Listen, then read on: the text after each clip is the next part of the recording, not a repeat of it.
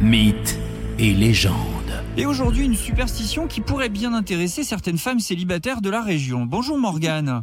Bonjour. Morgane Hawkin, folkloriste en Bretagne, on vous connaît hein, maintenant. Et alors vous avez trouvé en fouillant, parce que vous êtes toujours aussi curieuse, en fouillant les archives, une superstition bien précise pour trouver un mari. Mais de quoi il s'agit alors exactement? Eh ben oui, pour le coup, donc là, je vous ai trouvé une augure. L'augure, en fait, c'est l'art d'interpréter l'environnement. Par exemple, ça remonte à l'Antiquité. Les sorciers pouvaient en fait déterminer une réponse positive ou négative à leur demande en observant le vol d'un oiseau, le souffle du vent dans un arbre, le- les branches qui tombent. Donc ça, c'est les ogames avec les druides. hein. Voilà, tout ça, Mais pour connaître un petit peu l'avenir, quoi, c'est ça? Exactement, ouais. Aussi, euh, lorsqu'on demande quelque chose, bah, par exemple, dans cette augure, en fait, il y avait des jeunes bretonnes et pouvaient trouver un mari de cette façon. Il fallait qu'elles comptent des chevaux blancs, mais c'est précis, hein, des chevaux blancs et additionner leur rencontre à chaque fois jusqu'à arriver à 100. Il y avait de quoi faire une belle balade le dimanche. Hein. Ah parce Il qu'il fallait donc qu'elle trouve ces fameux chevaux blancs dans la nature en se promenant, quoi, c'est ça C'est ça. Donc, Ah. arriver à 100 plus un âne. Et de là, le premier homme qui se trouvait être sur son chemin à ce moment-là pouvait être son futur fiancé. Ah oui, donc ça, faut être à la fois à la campagne, mais quand même dans un endroit où il y a un petit peu de monde, sinon on risque pas de croiser euh, grand monde. C'est ça, mais normalement, la destinée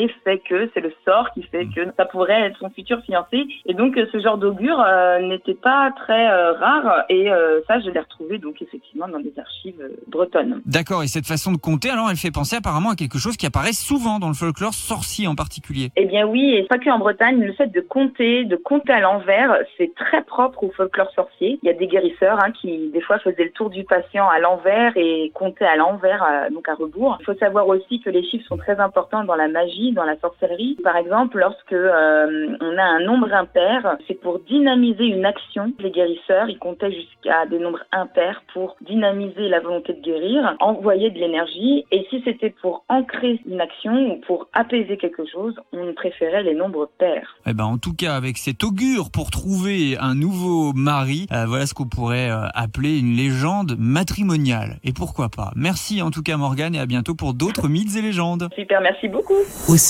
Le magazine.